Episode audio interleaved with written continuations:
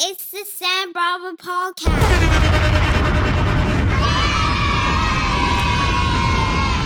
Yes, sir. Good morning, good evening, whatever time zone you're in. This is your host, Stan Bravo, and welcome to the Stan Bravo podcast. I'm so happy to have you guys be here with me. Uh God, this this this thing, this has been a long time coming. You know, a few people have been asking me throughout, you know, time, like for years to have a pod. And um I got one now. Right? It's here. Just real quick, let me go ahead and pay some bills and let you guys know. Um for the culture, the EP is coming out in February. Be on the lookout for that. It'll be streaming everywhere that you can listen to music. Um, so of course on all the major platforms, Spotify, Apple Music, um, Tidal, etc., etc., etc. Be on the lookout for that. Um, for the culture, the collection T-shirts that I have designed is out right now on StanBravo.com. Um, you can go and purchase yourself a copy or a copy. You can go and purchase yourself a shirt. Excuse me, right now. Um, I designed six shirts, and um, there's a a reason behind it. You know, it's not just me uh, just making shirts. Uh, I, um, you know, am raising money for the MacArthur Cancer Therapy Center. Uh, as many of you guys know, I went through uh, a major health um, health uh, scare. Uh, basically, I had cancer. Um, I'm better now, thank God. Went through chemotherapy and the whole thing. I will tell you guys about that. Uh, not in this episode though. But I'm raising um, funds uh, for the um, MacArthur Cancer Therapy Center, specifically for the chemotherapy ward. Shout out to everybody there though. But I was in the chemotherapy ward and um, want to raise some uh, money for, for those folks because they do an amazing job. Uh, so I came up with this concept. I, um, you know, um, designed six T-shirts, and um, you know the goal was to raise 10 G's um, for the MacArthur Cancer Therapy Center. Uh, so it's pretty cool. So yeah, so if you if you're interested, you can head over to stanbravo.com right now and go purchase a shirt uh, and go ahead and make that happen. All right, now in the meantime, it is me and you time. Stan Bravo podcast time. It's big, so big. Um, So happy to be here with you guys, man. I really am. You know, uh, as many of you guys may or may not know, uh, I go back quite a while in the scene here. A lot of history um, with me and Sydney, and uh, in the hip hop and um, R&B scene. So I'm happy to be here now to be able to tell you guys um, a lot of these stories, man. Like a lot, a lot, a lot of these moments that many of you guys, um, or depending how um, young you are, your parents would have experienced. Um, let you guys know some of the behind the scenes uh, things that happen there, and also, you know, the perspective from somebody that you know was not like always a spectator, but you know, a player um, out there, you know, and uh, you know, yeah, it was one of the people that was uh, behind a lot of people having some really fun moments uh, out in Sydney throughout the 2000s. Really, really cool times, man. Really, really cool times. So we're, going to talk about that because the thing is, the truth is, a lot of those stories, you know, there was no, you know, a, lot of stories happened before camera phones, right? It's like BCP, right? Um, so, you know, there was no like real, like if you didn't have a disposable camera, you know what I mean? Like, you know, the the the the the the the, camera phones or the cameras that, that came with phones were probably like one megapixel. I remember when people were losing their minds for uh, uh, to have a, a camera that had one megapixel. That was the thing. Um, but um, yeah. So a, a lot of the things that we did back then, there's not a lot of video evidence. But um we did these things and and more. So I'm going to share that with you guys um, in this podcast, and I'm also going to run down just, of course, things that are moving out there in the world today, um, in in uh, hip hop and um, R and B. Um, so yeah, so this is us, man. It's the Stan Bravo podcast. This is Stan Bravo talking to you guys. I figured, listen, um, I might as well, you know, start at the beginning for folks that want to know. And one of the main questions that I always get asked, um, and I've done a lot of interviews throughout the years, is how does a dude from Harlem, uh, New York City, end up in Sydney, Australia, specifically in Blacktown, uh, Sydney, Australia. So shout out to uh, Blacktown for real. Um, so I figure, why not tell you guys now? Um, well, like this. so, my story begins, of course, in New York City. I was born in 81. And, um, yeah, spent my time, my childhood years, primarily, well, in between like the Bronx and Harlem, but mainly, uh, you know, in, in uh, Harlem. I, I was born in the Bronx. We left there um, uh, when I was like young. My parents split up. Uh, they had a really crazy relationship. Um, I got violent at times, to be honest. They split up, and um, we moved. We moved to 107th Street, um, pretty much right down a block from uh, Central Park. Back then, it was um, you know, like it, it was hood, but it was good, right? It wasn't like crazy, you know. Um, now that stuff would be worth millions, but back then it wasn't. It was hood.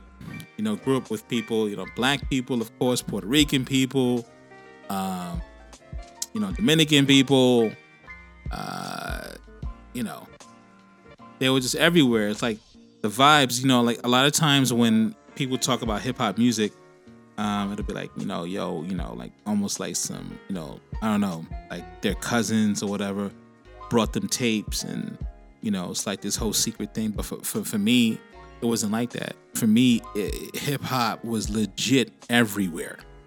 Everywhere. The culture was everywhere. In hindsight, now, um, you know, whether that was the music that was being played in my household, my neighbors, on, you know, on radio and offices, you know, train stations, bus stops, walking down the street, coming out of the barbershop. Oh, they go Keith Murray. Uh, you know, smelling some weed, look over. Oh, they go Treach from Naughty by Nature. You know, um, riding bikes. They go Fat Joe in front of his store. I think it was like 560 Joe or something like that. In uh, Uptown. There goes Big Pun hopping out of the Jeep. When I tell you hip hop was everywhere, hip hop was everywhere. Okay. Big L, these guys, you know, was everywhere. And I think because it was everywhere, most New Yorkers or kids that was being brought up in New York back then, I don't think we really understood how fortunate we were in that moment. You know, um, I think we had a rough idea that something special was going on and that there was a different type of electricity in in the air but I don't think we fully grasped what we were witnessing and and experiencing in real time. You know, um, you know Wu Tang Clan and Biggie and Nas and uh, you know very young Jay Z, Tupac, um, God, underground groups like Boot Camp Click, Rest in peace to Sean Price. You know, um, you know, it, it it was such a time to to have been alive. And if you were born, generation that I was born, you were there. Salute to all of us to being able to have um, experienced that for real. So hip hop was everywhere. Now, here's a little bit of information. Fun and, and a fun fact. I did not want to be a rapper. That was not who who who I thought I was. That was not what I thought I was capable of doing. You know, um to be honest, that was my cousin's dream. Wasn't mine. I was a kid that um smart kid. You know, I read a lot. Uh, you know, I was always sort of viewed as the smart one in the family and, you know, stuff like that. Um, read a ton, like I said before.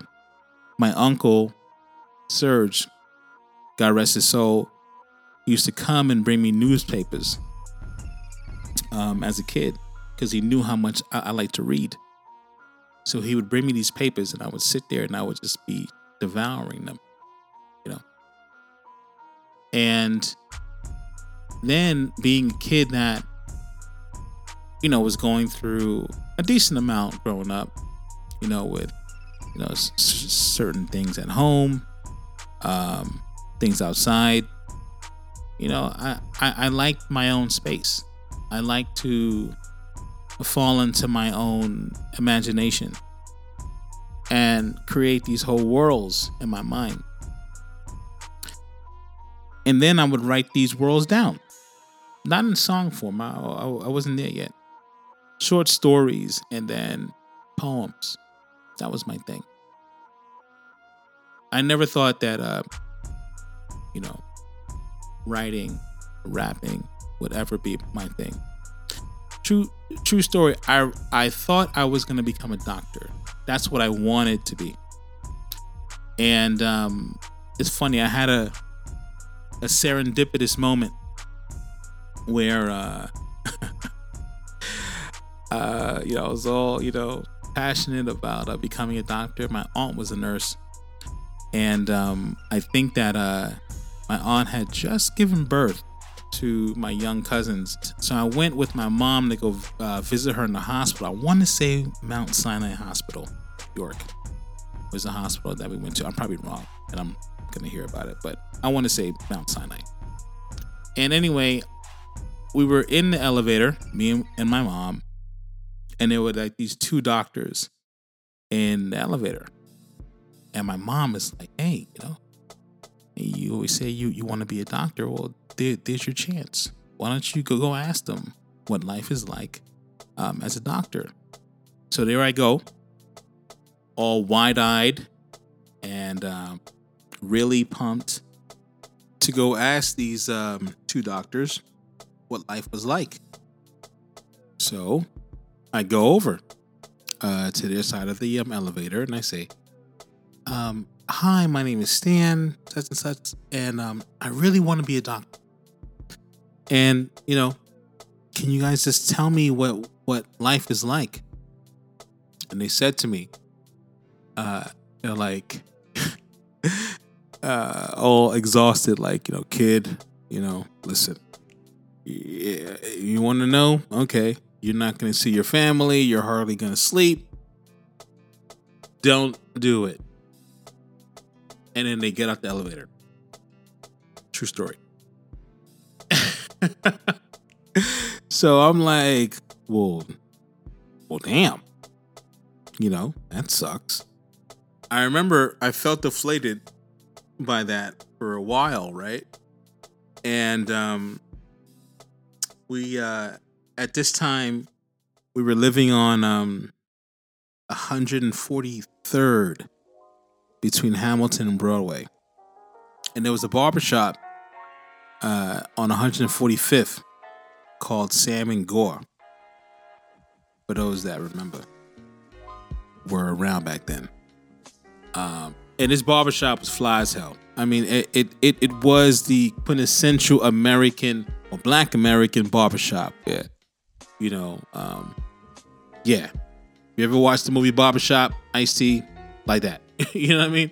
It was just um it, it was a spot. It was the, the spot to come through. Ball players, rappers, you know, didn't matter. Average citizens, whatever, would pull up dope dealers, you know. It was just just the spot to be. It kind of felt like like that barbershop felt like, you know, if there was war outside, that barbershop was like Sweden. You know what I mean? It was like just that neutral territory that people just love, fucked with. Um, and I remember I, I probably like about a week later, I would just finish getting a cut. Um, starting to have, um, yeah, I remember I, I got this cut and I was walking around, you know, wave check back in the 90s. Some, some of these young kids, you know, think that having waves is something new. I'm like, mm, not really, but a record. So yeah, I'm walking down, I'm checking, you know, checking to see if my joints are spinning. and then I could see coming towards me was Keith Murray. And this is around the time when his single, uh, The Most Beautifulest Thing in This World, um, was out and it was everywhere. It was hot on radio, man. Um, and so I was like, oh, snap, Keith Murray. So I remember I go up to him and um, you know, I shake his hand. I ask him, "Hey, man, you know, when's when's some new music dropping? I'm loving the single, all this type of stuff." And he was so so gracious and so kind. Um, you know, he took a moment to um, talk to me. I think he was actually on his way to the, the barbershop as well. But um, yeah, he he was just cool as hell. And I remember, you know, I um I parked that in my uh in my uh, memory, you know. Uh and by this time you know um as as a shorty sort of, you know, seeing all, all this stuff and and and and growing up around it um like I said before, you th- there was an appreciation for it. You knew it was something cool, but at the same time, I don't think any of us realized just what we were witnessing, you know, happening during this uh, time period of like New York and East Coast um, hip hop, and throughout the early '90s when you know these giants like Biggie and Tupac and Nas and Method Man and you know these type of people that they were alive and they were walking around and they're like real people. But at the time, you know, it's like, yo, they make dope music, you know. Um so yeah, so you know, growing up, it was typical hood shit, you know, like I would, you know, go back home and you know, I would do my thing. I would go outside, be outside with my friends. My um my father my father was a complicated man. He, um, you know, he split up with my mom. Uh, their relationship was um, wasn't the best. Um, there was some violence, you know, growing up. A decent amount of it, to be honest. Um, he was a uh, a jazz musician at first. Uh, that would seem to be like his passion, but um, I, I, don't think it went um, too far with him, or I don't think he went too far with it. And he ended up working in the uh, post office up until the uh, uh, his final days um, of life. My uh, mom was a public servant. You know, she uh, worked for uh, child welfare and uh, educated woman, smart woman. yeah, very smart Haitian woman you know, and she did her best. She she uh, did her best. She did her best with three kids that she had. Um, you know, and try to make sure that we went to decent schools. Um, you know, trying to make sure that we were not running running around the streets, uh, and everything. But of course, you know, you get older and you want to go outside and see what's out there. And I was no exception to that rule. Uh, so I did, you know. My, uh, but you know, like I tell you, one one common, one common thing, common theme in my life really is music. Like when I look at it now, in hindsight, um, that was just the one thing that was just always there. It was like the one consistent thing. I remember my aunt, she had um she used to throw these parties. She stayed on uh on uh, the east side, 1199 projects in the A building. Shout out to those that know those projects. Strong staple in Harlem. Uh, but she used to throw throw these parties, and these parties were, to borrow the phrase from the kids, lit. uh, if you were there, you know it. You know, uh, they were like some of the most popular parties um, in that, uh, in, you know, that were, that were thrown in that building. Um, you know, and again, you know, being there as a young as a young, and I'm seeing this thing. You know, I'm seeing it. You know, around me. But again, I'm just enjoying myself. I'm not thinking nothing about being being no rapper or whatever. Um, you know, you go out, end up in, in some of these clubs. I remember I ended up in the studio as a kid. Uh, I think it was Golden Platinum Records, uh, somewhere in New York, and um, I thought it was cool. But again, I didn't have the, I didn't think that rapping was for me or doing what I'm doing now was for me. Not back then. Um but the stuff was always there, you know. Uh my mom again was a single mom, so she worked. Um my older brother was not in in the house. Um I was you know, with my uh, younger sister. So I would have to, you know, do things for my mom in terms of like go off and uh, pay uh, bills for her and pick up my um, my uh, younger sister and look after her. So I'd be a kid that's you know catching the train everywhere, you know, all throughout you know New York, uh, running around mainly between the Bronx and um, and uh, Harlem, um, sometimes Brooklyn or whatever, you know um, paying things, paying bills for my mom or visiting family and friends. You know, that was my thing. That was what I did. Um, and you know, all of those, all of those moments, uh, obviously shaped me for who I would later become. So I wouldn't take any of them back. So you know, life was uh, yeah, man, life life life was crazy. It was really really crazy. You know, um, the hood was the hood. You know, it's everything that you hear rappers talk about. You know, um, eh, it's uh, it's a beautiful contradiction because on the one end, you get these guys that are in the community that are doing, you know, let's be honest, they they they're doing wrong in the community, but these are also the guys that are around and they're trying to, you know, steer somebody like me away from what they were what they were doing, you know. Um and maybe it was just something, you know, like maybe they saw something in me. Maybe they uh it, eh, this was for them trying to seek redemption. But yeah, they would always tell me, yo, you know, this ain't for you. You know, yo, you know, we like we know that you're the smart one, you know. So of course I had like my little crew that I used to run these streets with, you know. Just just on some friend stuff, nothing crazy. But they would always say that, yo, we, we you know, you know, out of everybody, we, we like we see it in you. You know what I mean? So uh, they come around, they would give us, you know, or like, you know, like like give us money or buy us food or whatever, and just uh, tell us to uh, chill. But it's uh, again, it's hard to chill when you're seeing these guys say this, and they're pulling up in front of you, you know, in in in Lex Coupes and Lotuses.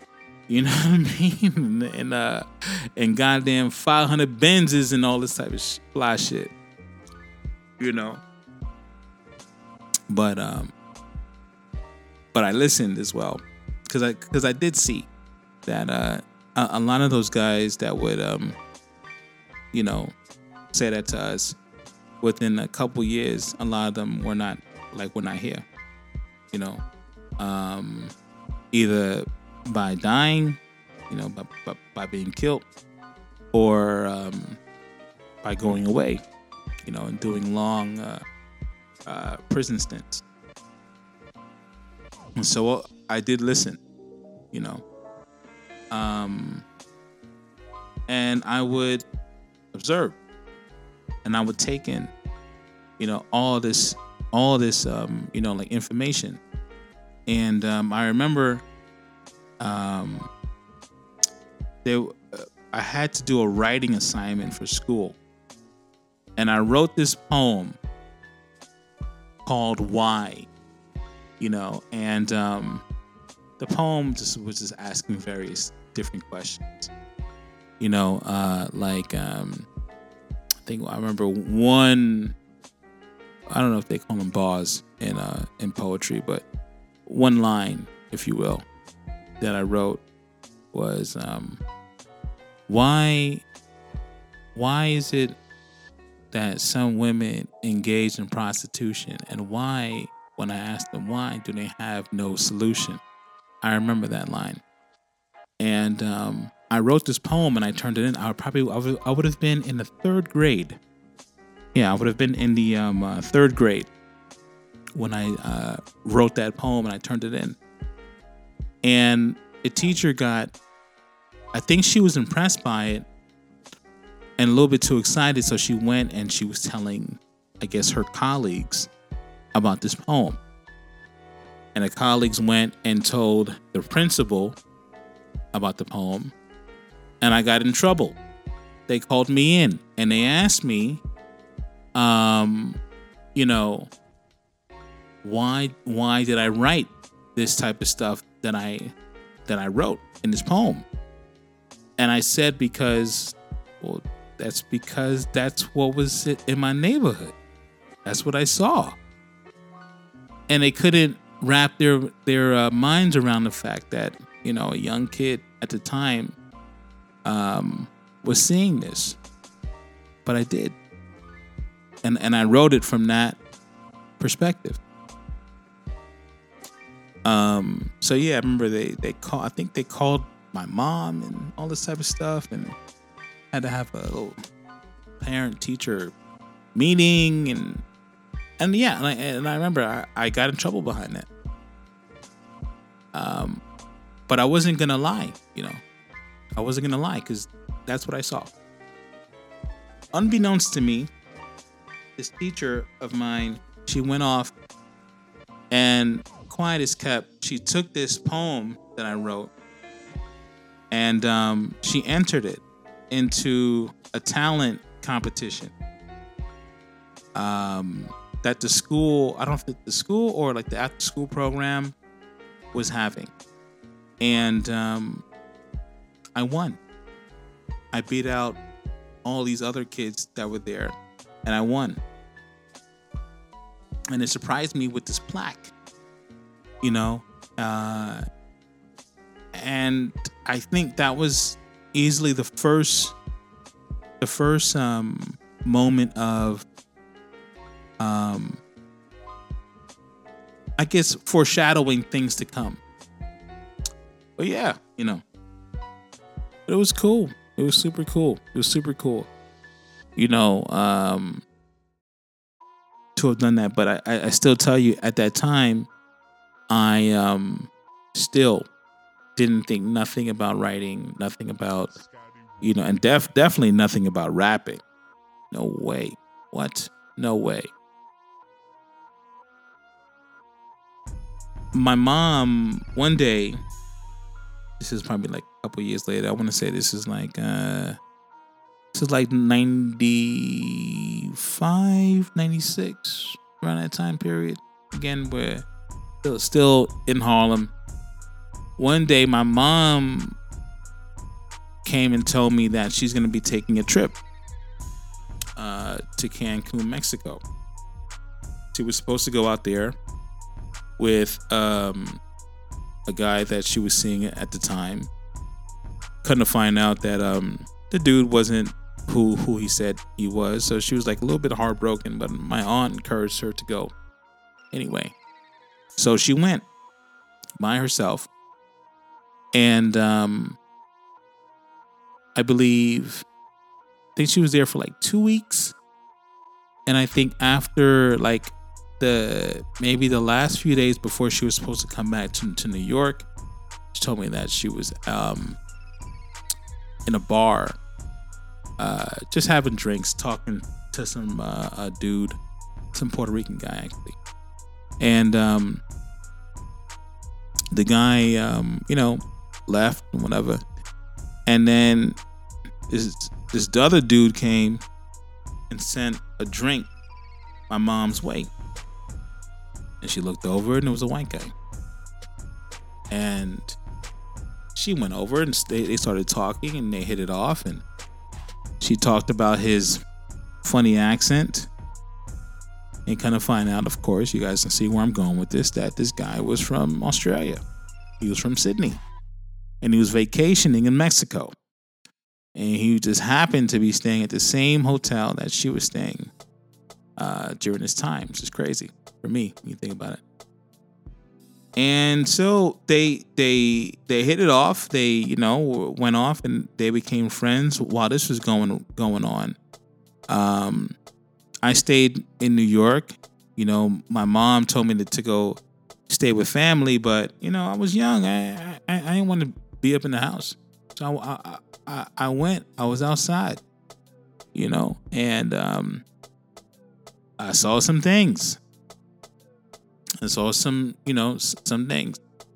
I think it was the first time that I ever saw somebody lose their life, um, like you know, get shot in front of me, um, like you know, literally. You know what I mean? Like you know, I remember um because um, again, n- nobody was like was in the house, so I was there, and um, I was hanging out a lot longer than what I would normally hang out. You know, traditional, um, you know, family back then. You know, you you you had to be home once the street lights came on. But since you know, my mom was away, I'm like, man, I'm I'm chilling, staying out. So I stayed out past, um, you know, like when I should have been. And as I was going home, I could see, you know, this dude, you know, running breathing heavily, um, coming like around the corner. And he ran up in the building, and another dude, probably about a second later, giving chase. And then,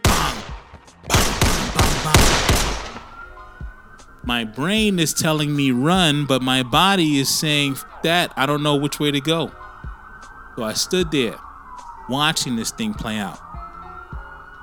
And then seeing the shooter kind of skip down the street, you know. And when my body finally, you know, clicked in with my mind and my limbs began moving, I remember running down the same way, uh, you know, I don't know, you know, running down the same way that he was running. And when I made it to uh, the end of the street, which is going down toward Broadway, um, it was a dude who it was two two two dudes fighting, and the dude pulls out a knife and starts going up inside the other guy with this knife, and I'm like, holy shit, I need to get the fuck out. This is crazy. So I remember that time running home and you know just being home scared to death and I'm like, I need to get, the, you know, I don't know what needs to happen, but we we need to get the fuck out of here. But record, like I said, I was doing the wrong thing. I was told to, to stay at somebody's house, but I was like, man, after that, I want to go out, and I did. I went out, so I don't blame anybody for, for anything. This was my choice. You know, um, but yeah. Few a couple days later, my mom ended up coming back home, and she told me this story about this her quote Australian friend that she had just met, and um, you know they, they were hitting it off, and you know this is you know early early '90s, so you know when people still wrote letters, they had write letters, you know stuff like that, and you know they were friends um, and talk all the time on the phone and stuff like that, you know. When that's happening is for me as a kid, I am um I'm go- going to school. I had got I got kicked out of a school I was going to at the time because um, some kid said some said something racist to me. It was a kid that uh, people you know kind of regarded as like the bully of that year, and um, he uh, I forget what what happened. We were in lunch, and um, he was trying to get me to move, you know, um, so he could, uh, you know, get to where he want he wanted to sit. And I'm like, you know, like you, you're not gonna tell me to move. Like you, you asked me nicely, and then yeah, yeah, of course. And he he, he didn't want to hear that. He tried to put hands on me. I hit him twice, and um, they kicked me out mainly because this kid's parents um, gave money to the school. True story. That was the thing. So from there, my mom tried to get me in different high schools, you know, to no avail, and we had to settle on Brandeis High School. If you're from New York,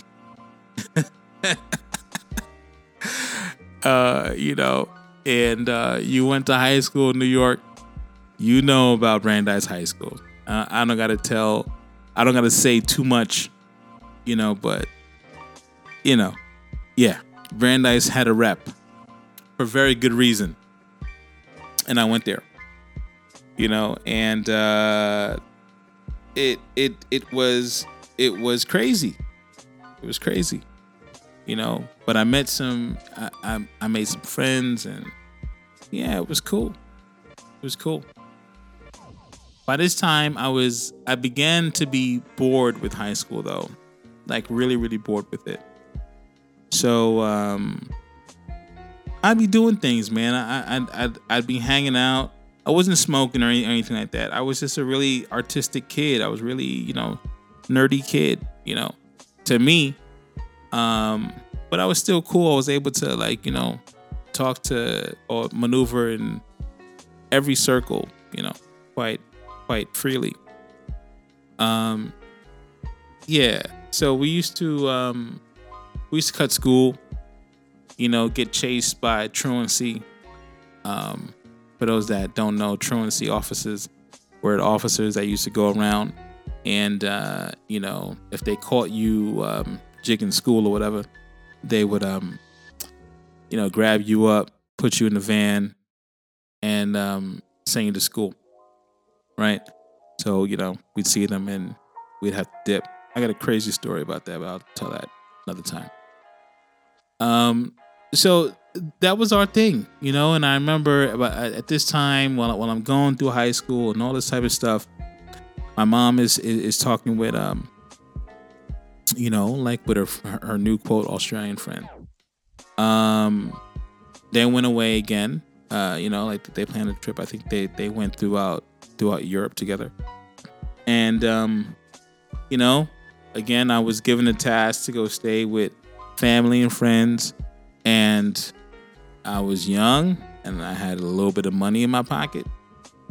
Uh, so I'm like, nah, you know, yeah, cool, I'll, I'll go stay, but you know, I would dip and I go right back uptown, you know, and uh, you know, we go do things and go see things and go experience things. Um, and again, you you know you you see a lot, there's a, a lot a lot goes on. You know, it's Harlem, and Harlem in in the '90s. It's crazy time, crazy time. Um, again, a lot of fun, a lot of violence sometimes. Um, you know, just crazy shit going on. Um, but there I was at 14, 15. At 14, 15 years old, taking it all in, you know? When my mom got back from that trip, she told me, hey, um, uh, so I've been thinking about it and we're gonna I'm we're gonna move. I'm like, move where? Because by this time, mind you, we had we had moved around a lot growing up. Moved around a lot, mainly mainly between Harlem and and the Bronx, or and just like different sort of um, blocks, you know, in um, in uh, Harlem. You know, I would say the majority of my time was spent in Harlem, but I also lived in the in the Bronx on a couple different occasions as well. So shout out to Webster Avenue Project for those that know. Um, so what happened? So she told me she's like, "Yo, you know, I'm thinking about about moving, you know, and and and and, and going to to Australia." Um, I'm like, "Wait, what's happening now?" you know, and I'm I'm thinking that she was BSing, if I'm being honest, until she started throwing stuff away. And I'm like, oh, yo, we we really doing this thing. Okay, like like this is really happening. Okay. She received a lot of opposition from, you know, family members, friends. Um, I remember when I told my friends, "Yo, I'm moving to Australia." They'd be like, "Yo, like you move, you moving to where? Austria, nigga? Ain't, ain't that ain't that where Arnold Schwarzenegger from?" Like, nah, bro, Australia, Australia, but like with them kangaroos and shit. Yeah, man, yeah. Damn, what y'all doing out there? I don't know. I'm just telling you what I know. That's usually how that's how that conversation went. And like, all right, well, hey man, you know, you gotta hold it down out there. Uh, you know. And so I did. On our last day in in New York, my grandmother came down, God rest her soul, and she saw us off. The apartment that we were in for the last how many years that whatever I mean many years that we were like living in in uh on that street um, in Harlem was empty. We just had our luggage, and um, you know we got a cab, old school Lincoln Town car taxi, pull up. Um, and my grandmother was there again. She she's there. She's looking at it. You know, she's crying. So of course, you know, grandma cries, you cry. It's just a, you know, I mean, like it's a thing. How could you not? Um, and I remember, I think that there was some sort of traffic or something like that. So the uh, the cab driver was like, "Yo, I'm, I'm gonna take you guys through the uh, scenic route." I don't know if he knew that we were moving, or if this was just fate. But I, I tell you, this guy took this route, um, leading us to, uh, taking us to the airport, and it seemed like he was just going down all these old, you know, like he was taking me on like a tour of where I spent the majority of my time as a kid. Like we're circling blocks that I used to run down. Um, there was one block in particular where I um, spray painted the word Bravo on as a kid. You know, is um, I love the uh, cartoon Johnny Bravo, and uh, you know I started to um, yeah, you know, like uh, carry that uh, a name. Um, and so yeah, so I went off and I and I and I tagged it, and I remember, the um, the taxi driver driving um, right past where where I had tagged up there, probably like maybe like about a year, two years prior.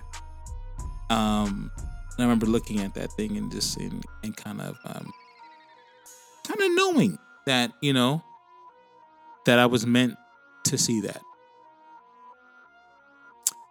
We make it to the airport, and um, you know the plane is, uh, you know, of course we run planes. My mother and my little sister at the time, and uh, we make it over to the West Coast. You know, coming into Sydney, you had to fly from New York um, to LAX, and then um, catch a connecting flight from um, LA to um, Sydney. So I remember um, I was there, and um, at the time, this is like coming off the back like like this is '97. So Biggie had just died. You know, Pac had died the year prior. So me being the super fan that I was, I was like, man, yo, I'm about to come into LA and I don't know what I thought was gonna happen. You know, in hindsight, it's so goofy. Um, but of course, it was nothing but love. You know, in like the airport, and um, I was sitting there and I was like listening to. Um, still remember I was, I was listening to Puffy and Mase's "Been Around the World" record in my in my Walkman. Okay, for those that know, uh, you know, that was my thing, uh, uh, and um, that was literally one of the, the the tapes that I ran until the tape popped. True story. We catch the flight and we land in Sydney, like what felt like a lifetime, you know, in in the air, and we're here. You know, we're in Sydney. You know, um, uh, uh, my mom's, um, you know, Australian friend. Uh, his family met us, and we, you know, hopped in the car and took us around, took us to, uh, you know, and and then took us to the house. And I'm like, where am I? You know, at first, I'm not gonna lie, I hated it. Because all I knew at you know up until that time was New York and specifically Harlem. I, I didn't know anything outside of that. I mean, we the, the furthest we had ever traveled, we went to Haiti one time, and we we went to Canada another time, and besides that, we spent time in the Poconos. So I didn't know anything about, you know what I mean, like leaving um, North America like that ever, you know. So, especially for an extended amount of time. So we we make it into Sydney, and at first I I, I hated it. I, I I just wanted to go back, so so bad, you know. Um, but I went to school. Was finishing high school here. I went to Blacktown Boys. Shout out. And I made friends. And I remember I was so I was so new out here and so fresh that when people asked me where, where, where I lived, I gave them my whole address because I had no idea. I, I, didn't know like like how to say it. I just gave them like you know my whole damn address. And um, you know, uh, one one of my um, good friends he pulled up one day just knocking on my door. I'm like, yo, how, how the hell did how did you know where I lived? He's like, because you told me. I was like, oh, there you go, makes sense. Uh, you know, so you know, we hit it off. Shout out to my homie Chris. And um it was cool. It was really, really cool, you know. But I still struggled a lot, you know, with certain things. So I would just I would quietly fall to old habits. And old habits for me was writing. That was my thing. Right? Um so I wrote back then that was my that that was my therapy. That was the the way that I knew how to cope with um, such a big change, you know, happening. Um, and uh, you know, I I also noticed that uh, the thing that I used to find refuge in a lot and I was all around me as a kid growing up wasn't there no more. And that thing was music. Yeah, there, was a radio station. There was some folks, but it wasn't like like what I was used to, you know. Um. So I figured, you know what? Rather than continuously whine about it, I'm just gonna write my own. And I did. And I would rap it for my friends. And um, they began to like it. You know, they tell me, yo, this is yo, this is good, man. You know, and you know, um, rap again. And we, we we go out to to parties or whatever, and I just was the the guy rapping. You know, and I, you know, in hindsight, to be honest, it was a it was a good thing to attract girls. I'm just saying. but um that was my thing. You know, that was my thing. And uh eventually again, you know, you know, you start to build a kind of a name for it and guys want to come and test you out and and uh you know and and, and battle and whatever and yeah you battle you know and i battled and I, and I won you know and i continuously won uh from there, I um, I performed. Uh, oh, I'm jumping ahead. We used to hang out at Blacktown PCYC. Shout out to PCYC, for real, for real. And my homie, my good friend Tony, he went off and he told the uh, manager of PCYC, a cop, and hey man, you, you know, I, I, know you guys are doing this um this under 18s thing, you know, you should check out, you know, like my boy over here. You know, he raps. He's good. So they're like, um, oh really? Stan is is that right, Mike? Do you rap? and I'm like, um, yeah, yeah, yeah, I do, I do. And I'm like, okay, cool. Well, you know, like we're gonna we're, we're gonna get you up. And so, like that, um, after years of rapping at various different parties and whatever, I had my first ever gig. I was going to perform at the Blacktown Workers Club uh, during an under 18s uh, event, which I believe was called Fusion or Evolution, one to two. Um, and uh, in that moment, I was like, okay, something's happening here. I don't know what this thing is, but something is happening.